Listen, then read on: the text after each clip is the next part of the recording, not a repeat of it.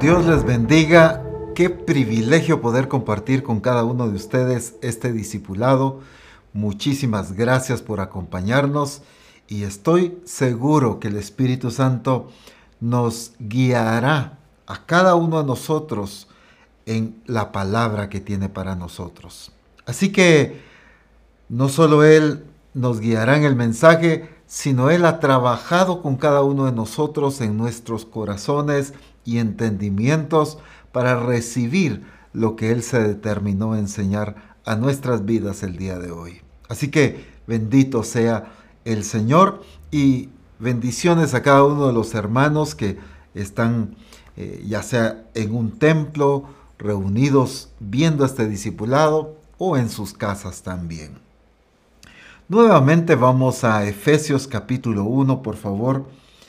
Y vamos a leer desde el versículo 3 al versículo 6. Efesios 1 del 3 al 6.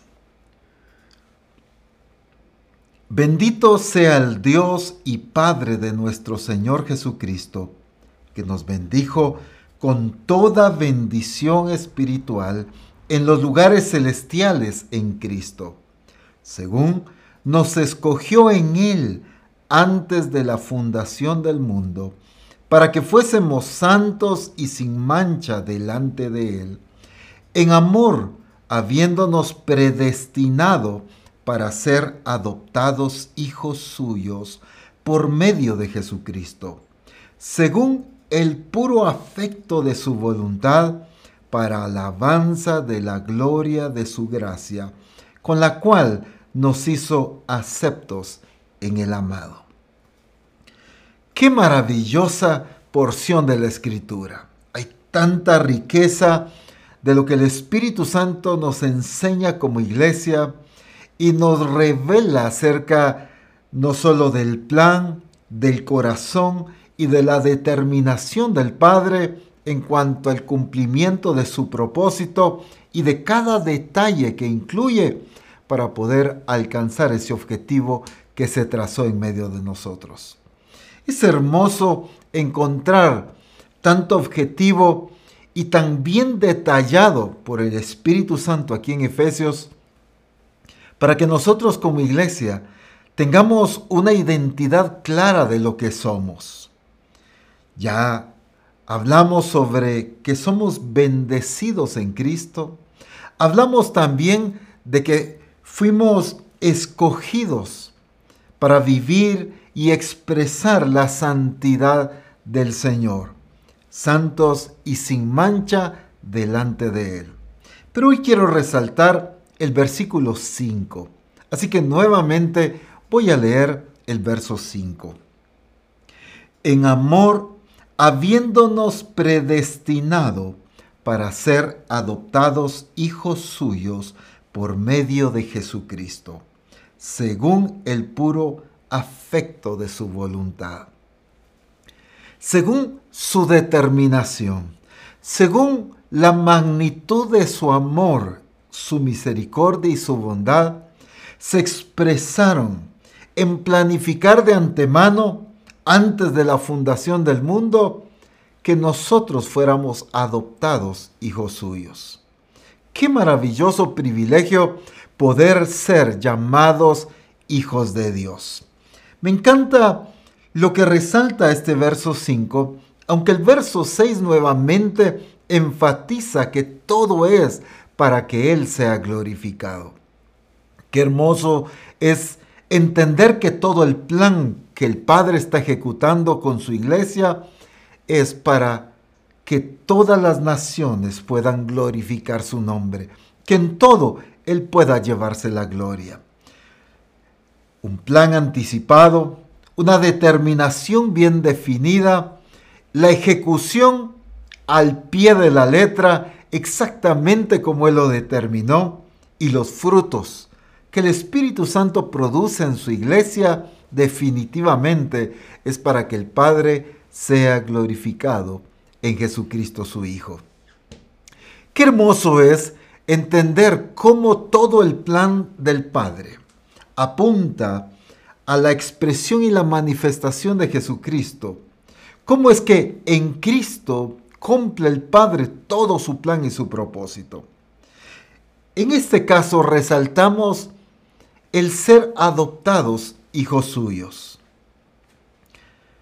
Definitivamente entendemos con claridad como iglesia que ya somos hijos de Dios. Claramente se nos ha enseñado que hay un entendimiento a nivel general en el mundo entero que todo mundo es hijo de Dios. Pero la escritura es muy clara al enfatizar quiénes son hijos de Dios y cómo convertirme en un hijo de Dios. Aunque la escritura nos detalla con claridad lo que debemos hacer para ser hijos de Dios, es evidente de acuerdo a esta porción de la escritura que esa determinación nuestra o sometimiento es el resultado de una decisión, de una elección y de la predestinación de Dios para nosotros. Fuimos predestinados para ser adoptados hijos suyos. Todos entonces tenemos claridad de que somos hijos de Dios. Entonces, una cosa es ser hijo de Dios y otra muy diferente es vivir como hijo de Dios. La iglesia ha entendido que por medio del nacimiento de nuevo se ha convertido en un hijo de Dios. Que quede claro, todo aquel que no ha nacido de nuevo no es un hijo de Dios, es creación de Dios. Pero hijo de Dios es todo aquel que ha nacido de nuevo. A los que creen en su nombre se les dio la potestad de ser hechos hijos de Dios. El privilegio de que se nos llame y que seamos hijos de Dios viene como resultado de nuestro sometimiento al señorío de Cristo. Pero la escritura claramente dice que también se nos da el Espíritu Santo. ¿Cuándo se nos da el Espíritu Santo? Después de haber nacido de nuevo. Es parte del proceso. Y el Espíritu Santo es el que en nosotros clama Abba Padre. Nos lleva a entender que somos verdaderos hijos de Dios. Pero que quede claro, el ser hijos de Dios es la obra y la determinación, el plan anticipado del Padre para adoptarnos a nosotros como sus hijos. Pero el vivir como hijos de Dios es la responsabilidad de todos aquellos que hemos nacido de nuevo. La iglesia de Jesucristo tiene que aprender a vivir como hijos de Dios no solo a sentirse hijo de Dios, no solo a entender la importancia de convertirse en un hijo de Dios, y no solo tener la seguridad de que al haber nacido de nuevo, se convirtió en un hijo de Dios. Definitivamente esta obra de Dios en nuestras vidas es perfecta, pero la determinación nuestra por vivir exactamente como hijos de Dios, debe ser cuidadosamente escudriñada en la palabra, porque fuimos predestinados para ser adoptados hijos suyos, pero al mismo tiempo el ser adoptados como hijos suyos implica la responsabilidad de vivir, de desenvolvernos de actuar, de pensar como verdaderos hijos de Dios. Así que entonces no se trata solo de la obra que el Señor hizo en nosotros al adoptarnos como sus hijos, sino también nos delega y nos corresponde la responsabilidad de vivir de acuerdo a lo que Él considera un hijo de Dios, a lo que su palabra establece que es y cómo debe vivir un hijo de Dios. Este es un tema muy amplio, hay muchos aspectos que incluye la vida de un hijo de Dios. Al menos veamos unos cuantos puntos. Y aclaro esto porque quizá algunos digan, pero apóstol también esto, pero también aquello. Seguramente hacen falta muchos más. pero enfaticemos algunos que tienen que ver con el estilo de vida de hijos de Dios, nuestro comportamiento y lo que implica el ser un hijo de Dios. En primer lugar, resalto solo la parte en la que quiero hacer énfasis de Efesios capítulo 5 versículo 1. Sed pues imitadores de Dios como hijos amados. Sed pues imitadores de Dios como hijos amados. Todo Efesios habla de la responsabilidad como iglesia, del plan de iglesia, pero también de la vida de hijos de Dios. Y en este verso 1 se resalta esta responsabilidad.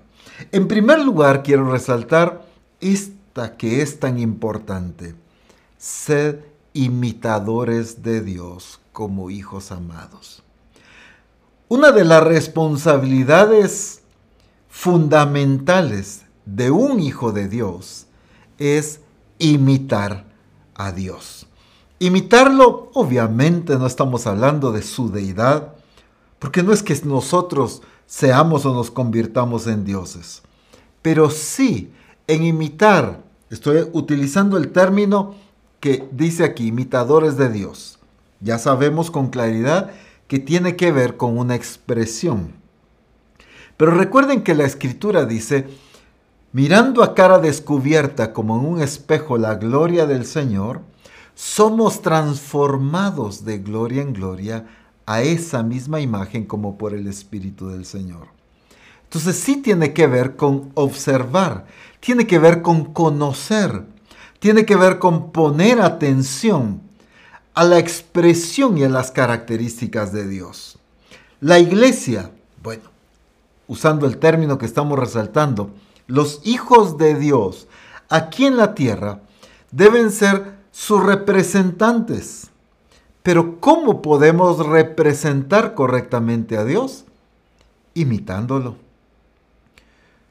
¿Cuál es el actuar? La misericordia, la bondad de Dios revelada en su palabra, mostrada a cada uno de nosotros. Hemos disfrutado de la misericordia de Dios. Bueno, imitemos esa conducta que viene a ser una expresión de lo que ya fue puesto en nosotros. Seamos misericordiosos. Dios es perdonador, seamos nosotros perdonadores. Y así pudiéramos mencionar todas las características de Dios. Necesitamos aprender a imitar, porque la responsabilidad de nosotros como hijos amados es imitar a nuestro Padre. El verdadero Hijo de Dios es aquel que es el reflejo de la conducta del Padre, que imita su expresión, su carácter, que manifiesta su naturaleza. No es el que solo tiene la genética. ¿Han visto ustedes en algunos casos un papá, un hijo, y vienen las personas y, dicen, es que son como dos gotas de agua, parecidos, caminan igual, hablan de la misma manera, se ríen exactamente igual. ¿Qué es lo que pasa? Muchas veces vemos la cuestión genética y por genética hay expresiones parecidas a un padre o a una madre. En otros casos, aunque tienen la misma genética, vemos totalmente polos opuestos. En algunos casos vemos a un padre y vemos a un hijo teniendo criterios tan diferentes, un estilo de vida tan diferente, la forma de comportarse, de reírse, de platicar tan diferente, quizá uno muy desenvuelto, extrovertido, el otro más tímido. ¿Qué pasa? Tienen la misma genética, pero no tienen la misma expresión. Esto solo es para darnos a entender. Bueno, imitar a Dios tiene que ver con la manifestación completa y exacta de la naturaleza que fue puesta en nosotros. Sed imitadores de Dios como hijos amados. Entonces, resaltando o resumiendo este primer punto que hablamos hoy, tiene que ver con que el verdadero Hijo de Dios, para lo cual fuimos predestinados, es que entendamos que esa predestinación de ser adoptados hijos suyos no tiene que ver solo con el hecho de existir como hijos, sino de vivir y de manifestarnos en esta tierra como verdaderos hijos de Dios. Recuerden que la conducta y las expresiones son las que evidencian hijos de quién somos. No es lo que creemos, no es lo que asumimos, sino es lo que expresamos. Aquellos dijeron, nosotros hijos de Abraham somos. Jesús les dice, si fueran hijos de Abraham, las obras de Abraham haríais. Pero vuestro padre el diablo les dijo de una vez. Ellos se creían que eran hijos de Abraham, pero sus acciones evidenciaron hijos de quién eran. Lo mismo es, fuimos predestinados para ser adoptados hijos suyos, pero para que vivamos en esta tierra como hijos de Dios, imitando a nuestro Padre. Y como resultado de esto, vamos a poder revelar al Padre. Por eso dice la Escritura en Juan capítulo 14, una cita que conocemos muy bien todos. Y resalto solo esta parte en la que quiero hacer énfasis. Juan capítulo 14, versículo 9 en la TPT. Cualquiera que me ha mirado ha visto al Padre. Todos lo conocemos muy bien. En la versión 60 dice, el que me ha visto a mí ha visto al Padre. Pero me encanta esta traducción, como lo dice, cualquiera que me ha mirado ha visto al Padre. Cualquiera que me ha mirado ha visto al Padre. Si algo resaltaba Jesús frecuentemente, es que lo que veía hacer al Padre eso hacía. Lo que oía decir al Padre, eso hablaba.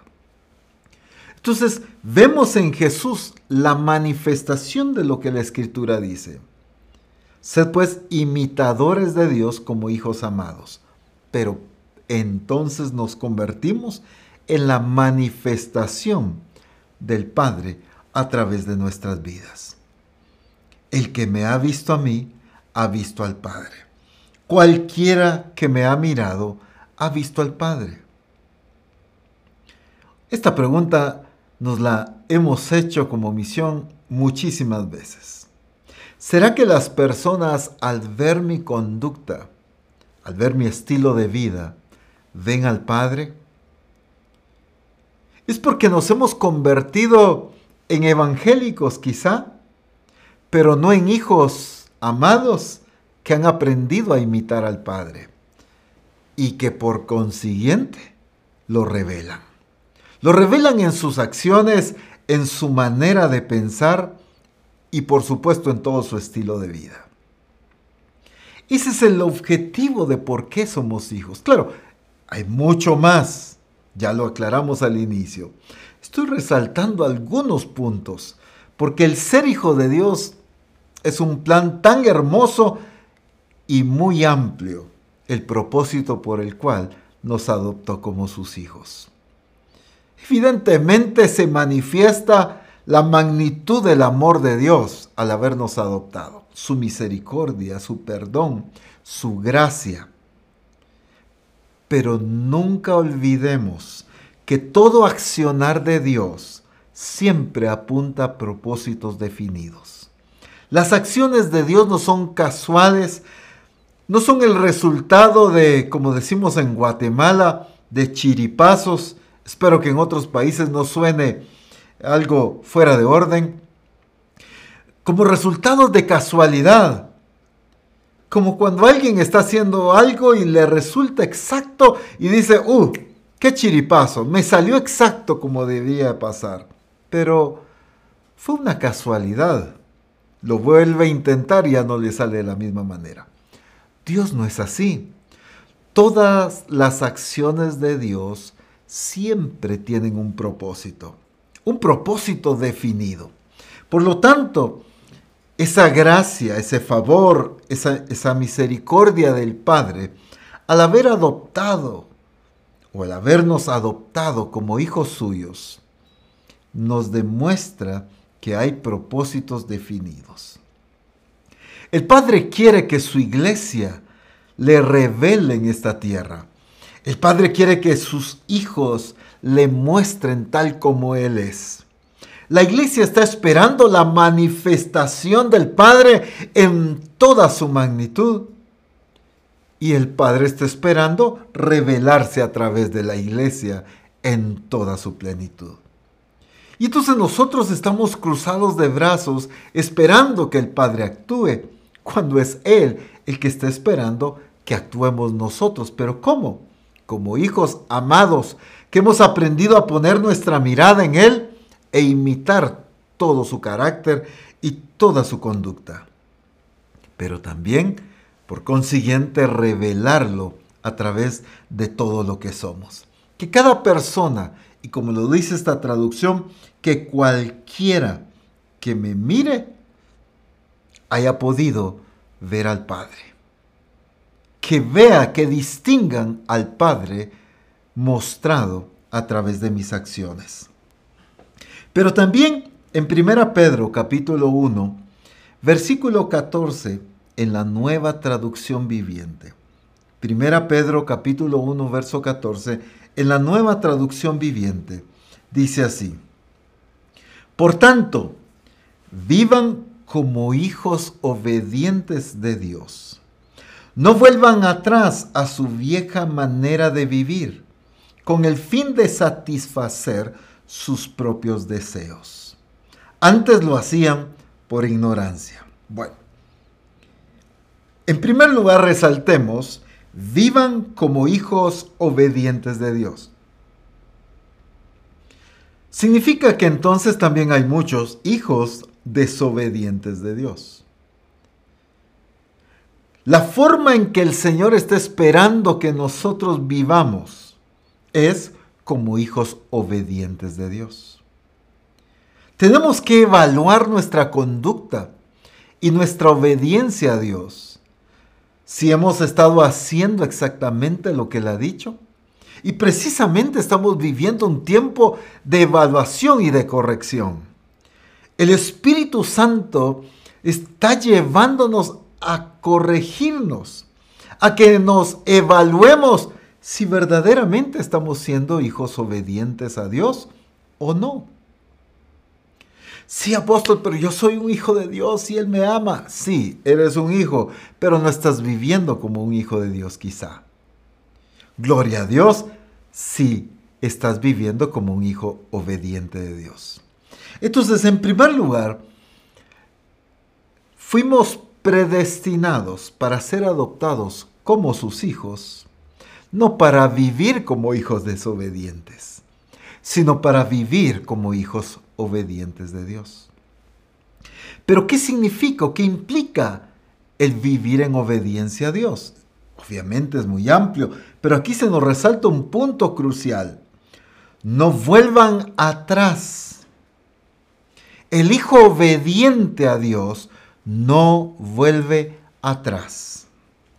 Cualquiera que vuelve atrás significa que está viviendo en desobediencia a Dios.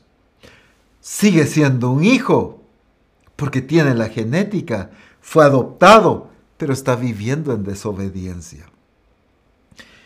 No vuelvan atrás a su vieja manera de vivir, con el fin de satisfacer sus propios deseos.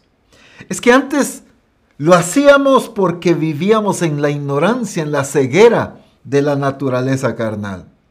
Pero al nacer de nuevo, se nos da una nueva naturaleza y por lo tanto nos levantamos a novedad de vida. Nuestros ojos son abiertos y ahora podemos entender la voluntad de Dios, que es buena, es agradable y es perfecta. Caminar en esa voluntad de Dios significa no volver atrás. Significa entonces no volver a esa conducta, a ese estilo de vida con el que vivíamos antes de venir a Cristo. Tenemos que tener mucho cuidado cuando como hijos de Dios nos acostumbramos ya a una conducta como antes de venir a Cristo, que ahora lo vemos tan natural como que si fuera normal como hijos de Dios.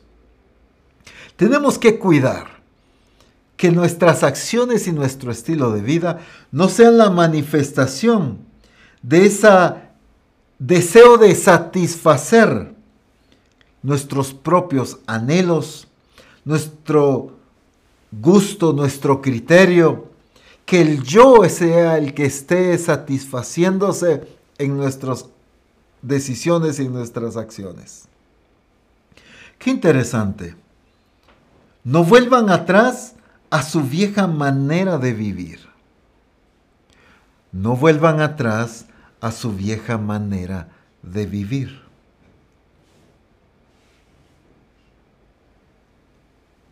Es que el nuevo nacimiento debe marcar un antes y un presente, un ahora, una diferencia en el estilo de vida y la conducta antes de nacer de nuevo y después de haber nacido de nuevo.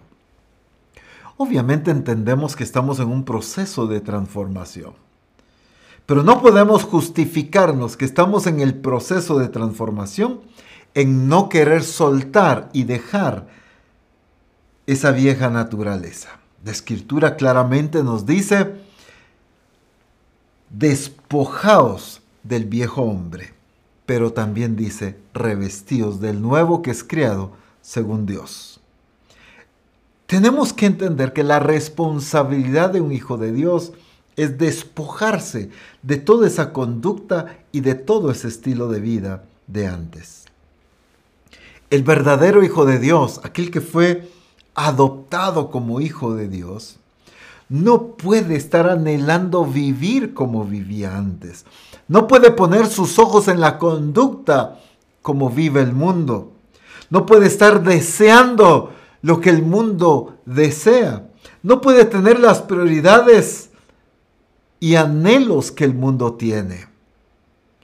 Fuimos adoptados sus hijos para que manifestemos la conducta y el carácter de Dios, no la de una vida pasada, una vida sin Cristo.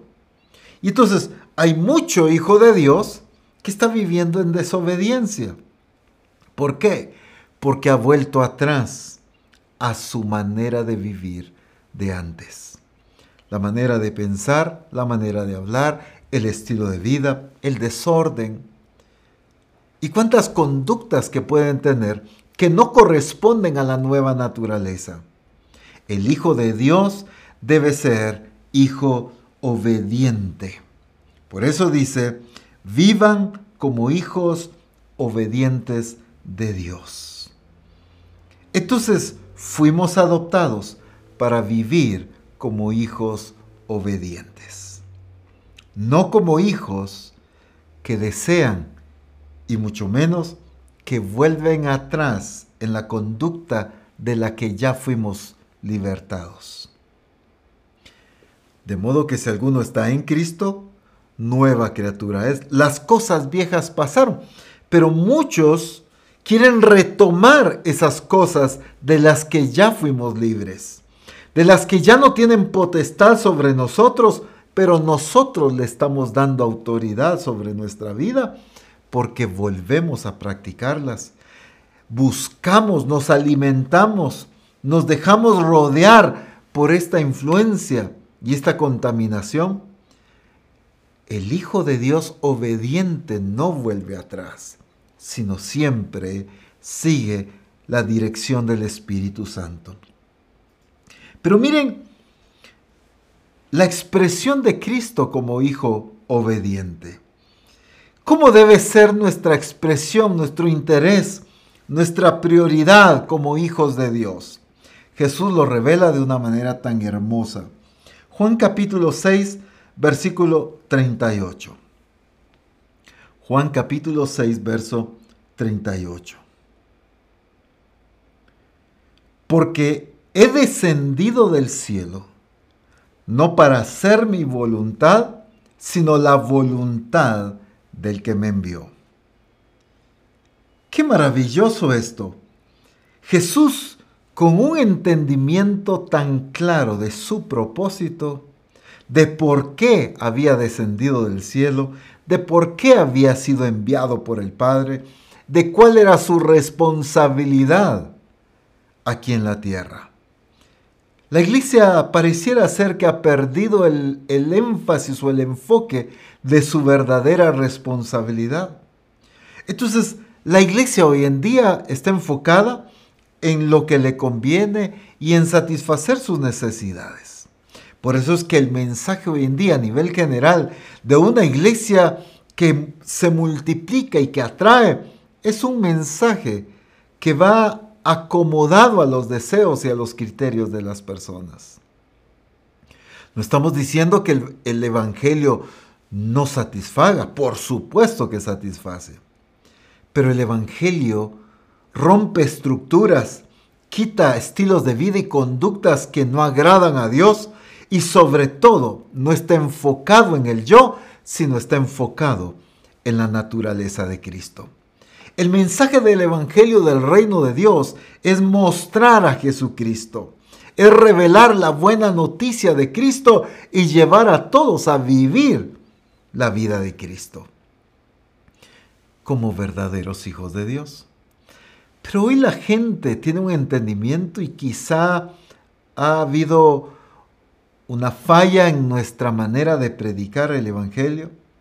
Porque las personas vienen a Jesucristo, pero con un entendimiento de cambio de religión, con un entendimiento de un club social quizá, con un entendimiento de un lugar donde van a alcanzar beneficios, pero no de un entendimiento de un estilo de vida como hijos de Dios. Es cierto, la determinación de Dios anticipada antes de fundar el mundo fue de adoptarnos como sus hijos. Qué maravillosa gracia y ese amor tan hermoso que Él manifestó. Pero, ¿estamos viviendo de acuerdo a ese deseo? ¿Para qué Él planificó adoptarnos? ¿Para qué determinó manifestar todo su amor? Para que por medio de Jesucristo pudiéramos ser adoptados como sus hijos.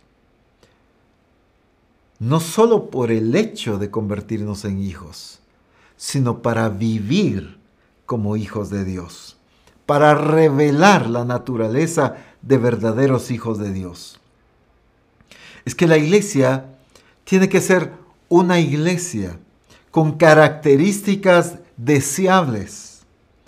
Pero hoy el mundo no está deseando ser como la iglesia, porque ve los matrimonios y ve los mismos conflictos que hay en el mundo.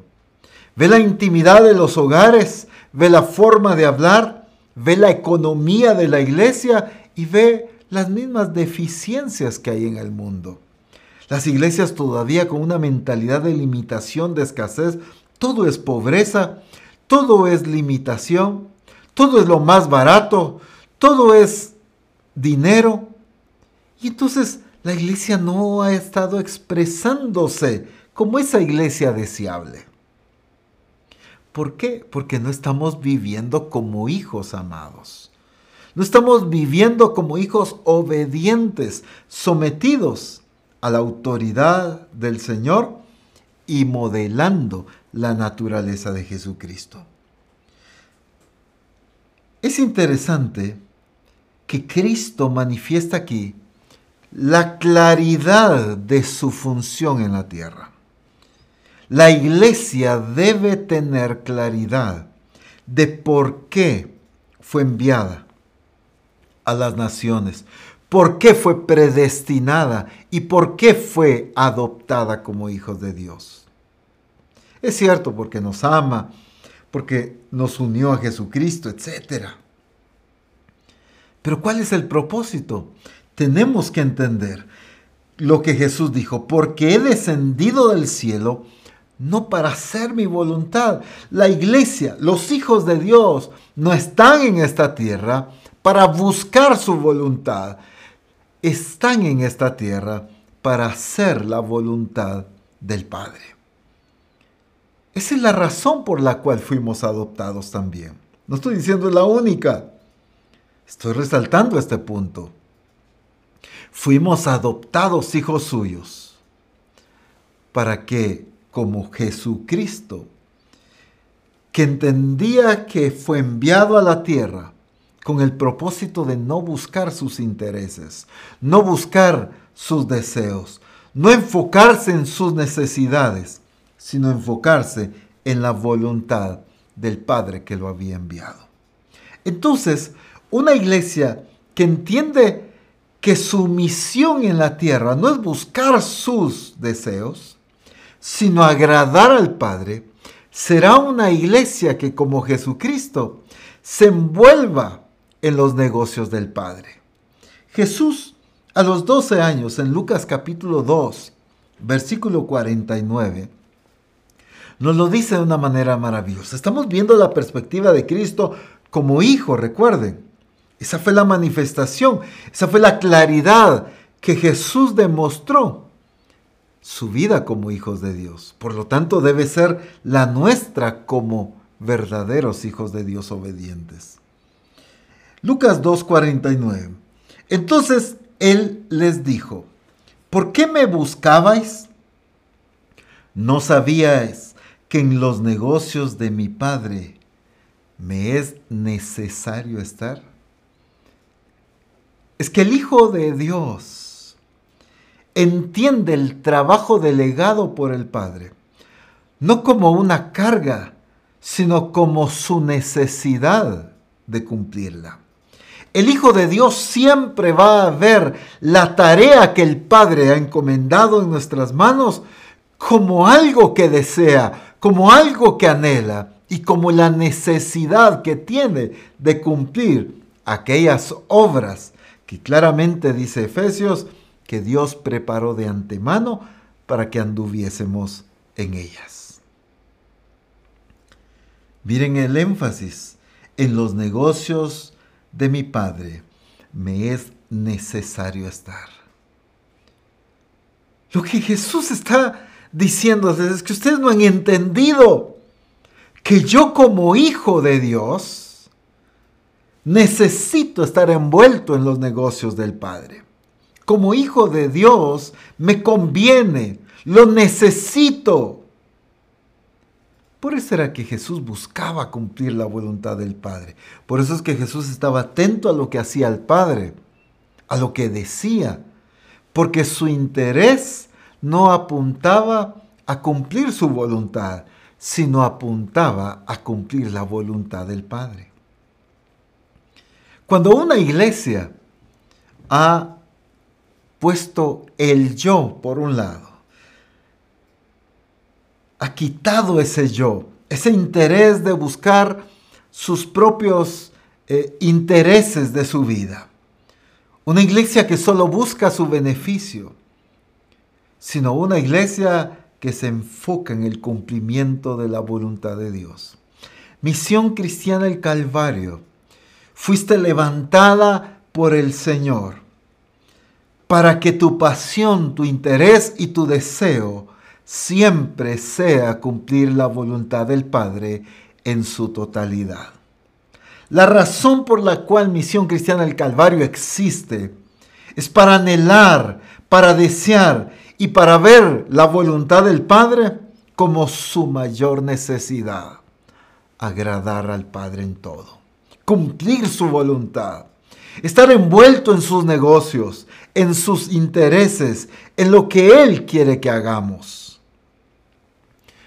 Dejemos de contagiarnos del sistema del mundo y dejemos de contagiarnos del sistema religioso de iglesia. La iglesia hoy en día está enfocada en sus propios intereses, pero no en los de Cristo. y están viendo a Dios que tiene la obligación de cumplir todos sus anhelos y sus deseos. Y por eso ha llegado tal atrevimiento de la iglesia de exigir y de demandarle a Dios lo que sienten el derecho de recibir. Se nos ha olvidado quién es el Señor y quiénes son los siervos. Parece que la vida religiosa ha invertido los papeles, pero la luz del Evangelio de Jesucristo nos lleva a entender nuestra realidad y nuestra posición en Cristo. Él es el Señor, nosotros somos sus siervos. Él fue el que nos envió y a nosotros nos conviene envolvernos y cumplir sus negocios, su voluntad, su plan y su propósito. Jesús entendía que como hijo también debía pasar procesos, debía ser sometido al proceso. Dice Hebreos capítulo 5, versículo 8, un pasaje que también hemos leído muchísimo. Hebreos capítulo 5, versículo 8. Miren cómo lo describe la versión 60. Y aunque era hijo, la certeza de ser hijo, pero no por ser hijo estaba exonerado del proceso. Y aunque era hijo, por lo que padeció, aprendió la obediencia. Por eso es que nosotros como hijos de Dios estamos sometidos al proceso de transformación, en el que nosotros debemos valorar y entender el objetivo de las circunstancias y de las pruebas. Santiago dice claramente, tened por sumo gozo cuando os halléis en diversas pruebas. ¿Por qué? Porque los hijos de Dios van a entender el objetivo del Señor, de llevarnos a la perfección, a la madurez y a la expresión de su plenitud. Jesús no estaba exento de estar en ese proceso. Qué maravilloso es ver ¿Cómo Jesús entonces manifiesta el interés, la prioridad, el orden, la responsabilidad de cumplir a cabalidad la voluntad del Padre en todo lo que había sido enviado a hacer? En Juan capítulo 5, versículo 30, en la PDT, quiero enfatizar algo muy interesante. Lo voy a leer en la palabra de Dios para todos y luego en la TPT. Yo no puedo hacer nada por mi cuenta. Juzgo según el Padre me dice y mi decisión es correcta. Es así, miren, me encanta esto. Es así porque no trato de hacer lo que yo quiero, sino lo que quiere el Padre que me envió. Resalto dos aspectos ahorita. Mi decisión es correcta. Pero Jesús no dice mi, mi decisión es correcta porque antes estaba en el cielo. Mi decisión es correcta porque yo soy Dios. Sino la forma en que aclara mi decisión es correcta es así porque no trato de hacer lo que yo quiero. ¿Por qué como hijos de Dios cometemos tantas imprudencias, tantas decisiones incorrectas? Porque estamos buscando hacer lo que queremos y no hacer lo que el Padre quiere. La iglesia que hace exactamente lo que el Padre quiere no va a equivocarse. Pero la iglesia que busca sus intereses y quiere hacer las cosas de manera que satisfaga sus necesidades y sus criterios, siempre va a estar equivocada. En la TPT dice de esta manera, nada de lo que hago es por iniciativa propia. Es que no está buscando satisfacer, no son sus ocurrencias, no son sus ideas. Mientras escucho el juicio dictado por mi Padre, ejecuto esos juicios. y mis juicios serán perfectos porque solo busco cumplir los deseos de mi Padre que me envió. Solo busco cumplir los deseos de mi Padre que me envió. La única forma de ser hijos de Dios, que puedan avanzar sin estar cometiendo errores, es hacer la voluntad del Padre. Es seguir su palabra y la voz y la dirección del Espíritu Santo. Hay un dicho que se ha vuelto tan común, pero que lo hemos convertido en nuestra justificación. Errar es de humanos.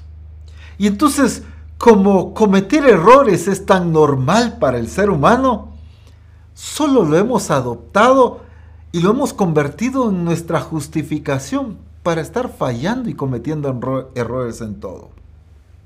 Porque hay errores en nuestra vida familiar, porque hay errores en nuestra expresión como esposos, como padres, como madres, como hijos, porque hay errores en el manejo de nuestras finanzas, porque hay errores en el desenvolvimiento y en el desarrollo de nuestro ministerio. Porque estamos haciendo las cosas de acuerdo a nuestra voluntad.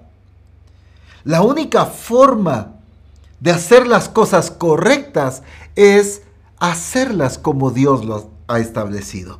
El único que no comete errores es Dios. Él ya estableció lo que debe hacerse y el seguir esas directrices y ese diseño hará que nosotros caminemos en esa verdad establecida por Él. La iglesia de Jesucristo tiene que aprender a vivir de acuerdo a lo que el Padre ha establecido. Hemos visto entonces una serie de aspectos y características de manifestación de hijos de Dios. Quiero terminar con este entendimiento.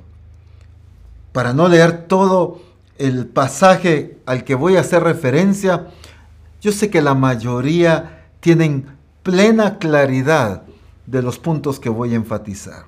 Y quiero enfatizar la parábola del hijo menor, del hijo mayor y por supuesto del padre de ellos. Ya todos se ubicaron y están conscientes de todo lo que pasó. Aquel padre muy próspero, el hijo menor que pide su herencia, se va y derrocha todo lo que recibió. El hijo menor se queda trabajando en casa. Bueno, pero pasa algo tremendo aquí en esta parábola. Para los que no tienen claridad, pueden buscarlo en Lucas capítulo 15. Pero quiero avanzar con el entendimiento de lo que quiero resaltar. El hijo menor definitivamente, por naturaleza o por genética, era hijo, pero no estaba viviendo como hijo, porque recibió todos los bienes y se fue a derrocharlos, fue a malgastar todo ese dinero. En el tiempo que se terminó el dinero, dice que hubo una gran hambre en esa región, y él tenía tanta necesidad de comer que fue a pedir trabajo y él estaba anhelando comer la comida que le daban a los cerdos. Y dice la escritura que ni eso le dieron. ¿Qué nivel de necesidad la que él estaba experimentando? Por naturaleza era hijo, pero por expresión no lo estaba manifestando. Él no estaba revelándose como hijo de su padre, aunque su genética sí lo evidenciaba. Y por eso desde el inicio hacía esta aclaración. Fuimos predestinados para ser adoptados hijos suyos. Una cosa es ser hijos de Dios y otra muy diferente es vivir como hijos de Dios. Lo único que permitió a este hijo no solo seguir siendo hijo por su naturaleza, su genética, sino retomar su vida de hijo, fue el arrepentimiento. Hay muchos que están oyendo este mensaje el día de hoy, que tienen la genética como hijos de Dios, pero por X o Y razón se apartaron del Señor y no están viviendo como verdaderos hijos de Dios. El Señor por su gracia te predestinó y te adoptó como su hijo. Pero por pecado, por desobediencia o por cualquier otra razón, estás viviendo una expresión diferente a un verdadero hijo de Dios. Déjame decirte claramente que la única manera de retomar tu estilo de vida de hijo de Dios es un arrepentimiento genuino. Es volver al Padre, porque el Padre, como lo dice la Escritura, estará con los brazos abiertos y correrá a tu alcance, como lo dice esta parábola, para recibirte. Pero necesitas volver en sí del pecado que has cometido, de la separación, de la frialdad y del alejamiento que has tenido con el Padre. No te conformes solo con que Él te adoptó como su hijo. Retoma la verdadera vida de hijo de Dios. Pero hay otro caso como el hijo mayor. El hijo mayor estaba sirviendo en casa. El hijo mayor, aunque se quedó, aunque trabajaba en casa, pero tampoco estaba viviendo como hijo. Cuando él regresa, oye la bulla, llama a un, un criado y le pregunta qué está pasando. Este siervo le dice, bueno, tu hijo ha eh, tu hermano ha regresado y tu padre ha hecho matar al becerro más gordo y está haciendo fiesta, está celebrando. La escritura claramente dice que el hijo se enojó. El padre al enterarse sale a querer convencerlo, pero lo único que manifiesta el hijo son reclamos. Entonces, él también por genética era hijo, pero por expresión no estaba viviendo como hijo. Uno se había alejado, el otro estaba presente, pero ninguno de los dos estaba viviendo como hijo. Porque éste saca a luz amargura, resentimiento, no hay amor en él. Al referirse a su hermano dice, este tu hijo, ni siquiera dijo mi hermano, estaba faltando el amor en esa expresión, pero también no había un entendimiento claro de la voluntad y de la misericordia del Padre. El Hijo no estaba siendo el reflejo del corazón del Padre. El Hijo está molesto, el Hijo está irritado, está amargado, estaba presente y servía, pero lo único que Él se enfocaba era en su servicio. Y por eso es que le reclama al Padre, ¿cuántos años te he servido? Y no me has dado. ¿Qué dice esto? ¿Cuántos hijos de Dios hay así? Sirviendo, involucrados, quizá no se han alejado, pero no están viviendo como verdaderos hijos de Dios. Hay amargura y resentimiento y por todo el trabajo que han hecho, creen tener el derecho de reclamar a Dios lo que deberían merecer. Este hijo mayor le dice, ¿cuánto tiempo te he servido? Y nunca me has dado un cabrito para gozarlo con mis amigos. Reclamos. Estaba presente, estaba involucrado, estaba sirviendo, pero no estaba viviendo como hijo. ¿Cuántos discípulos de Cristo hay así hoy en la iglesia? Y hoy el Espíritu Santo te habla a ti también. Tanto aquel que se alejó, que pecó y se apartó del Señor para que vuelva arrepentido. Pero aquel que se quedó, que está involucrado y sirviendo, pero que no está revelando una verdadera vida de hijo, también necesita arrepentimiento. Necesitas arrepentirte. Si hay amargura, si hay resentimiento, ¿cuánto tiempo llevo sirviendo al Señor? ¿Cuánto tiempo le he sido fiel y no me bendice como a fulano? ¿Por qué no me prospera como a sultano? ¿Por qué no me ha dado todo lo que prometió? ¿Por qué no ha cumplido su palabra? Si en tu corazón han habido reclamos, es porque tu expresión no es la expresión del Padre.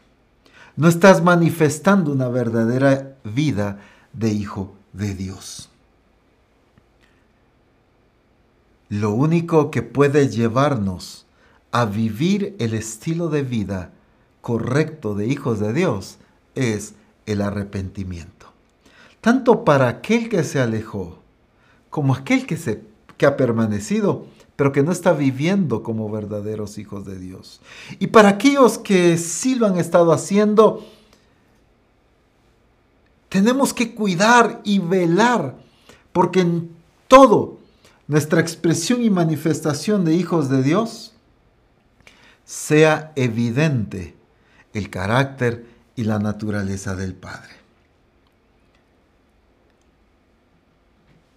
Qué triste es que aquel que estaba presente no manifestaba amor. No había misericordia en él, no había perdón. En lugar de gozarse porque su hermano arrepentido había regresado, se molesta con él. No había gracia, no había misericordia, no había amor. No estaba manifestándose como hijo. Los dos tenían la genética, pero no estaban viviendo como verdaderos hijos de Dios. Este es el momento para que allí donde tú estás, sea en el templo o sea en tu casa, donde quiera que te encuentres, haya un genuino arrepentimiento en tu vida y vuelvas al Padre. Es el tiempo que en Misión Cristiana del Calvario nos levantemos a manifestar la verdadera vida de hijos de Dios. Viendo al Padre, expresándolo y revelándolo, como hijos obedientes, cumpliendo con determinación, con pasión, la voluntad que el Padre ha determinado para que nosotros hagamos. Padre, en el nombre glorioso de nuestro Señor Jesucristo,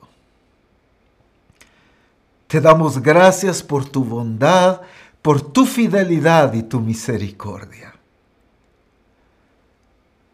Nos predestinaste para ser adoptados hijos tuyos por el puro afecto de tu voluntad, por la manifestación de tu gracia y de tu amor maravilloso. Pero Señor, hoy, si no hemos estado viviendo una vida correcta como hijos de Dios, nos arrepentimos y volvemos a ti. No solo con la identidad correcta de hijos, sino con el estilo de vida de verdaderos hijos de Dios. En el nombre de Cristo Jesús, que cada discípulo en tu iglesia se levante a vivir una vida como verdaderos hijos tuyos, para que se cumpla el objetivo por el cual nos adoptaste como tus hijos Padre, te bendecimos, te amamos y te glorificamos en todo. En el nombre de nuestro Señor Jesucristo. Amén. Bendito el nombre del Señor. Un fuerte abrazo, amada familia. Que el Señor siga siendo glorificado en cada uno de ustedes. Bendiciones.